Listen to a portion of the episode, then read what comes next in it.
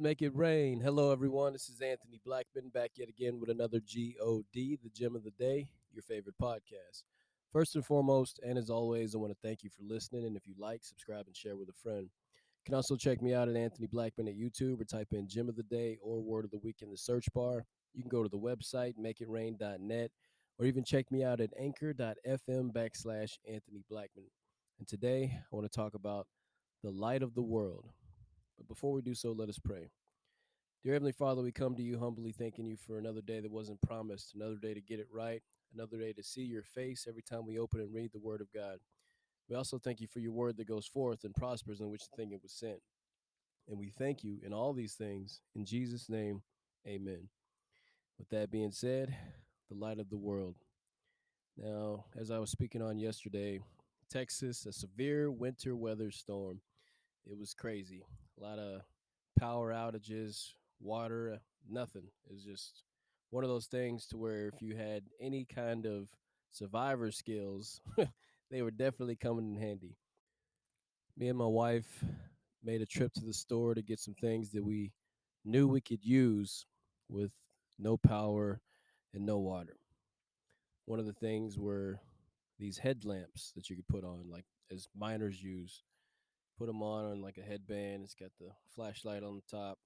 We're walking around the house with these things on. It's kind of funny, but they're very effective, very useful. With no power, no lights, they definitely come in handy. And as I say, I learn from a lot of different things. I get ideas for these podcasts, for these studies through everything I go through, through something I read, and life experiences. So think about how the scripture's talking about we are a light. You don't set it under a bed, you set it at the highest place so the rest of the room can have light, right? Jesus says that we are the light. He is the light of the world, and so are we. We are the light. You don't hide that light. So it also says that we're in the world, but we're not of the world. So without the Spirit, you're in darkness. So if we're in the world and we have the Spirit of God, we are light. And without the Spirit, you're in darkness. In a sense, we are a light walking around in the darkness. So this headlamp that I'm wearing is kind of like a spiritual metaphor of how it is walking around in the world. You're walking around in darkness, so others can see your light. They can visibly see, you know, that you are different from everything else. You stand out, you're set apart. At least they're supposed to. Does your actions or the way you walk, the way you talk glorify God? Do you stand out or are you set apart from what you do concerning or pertaining to the word of the Lord? Or are you like everyone else, walking around in darkness, blending in? You really got to think about that. We as Christians are supposed to be the light, we're supposed to stand out. Not only that, our light should be able to guide others.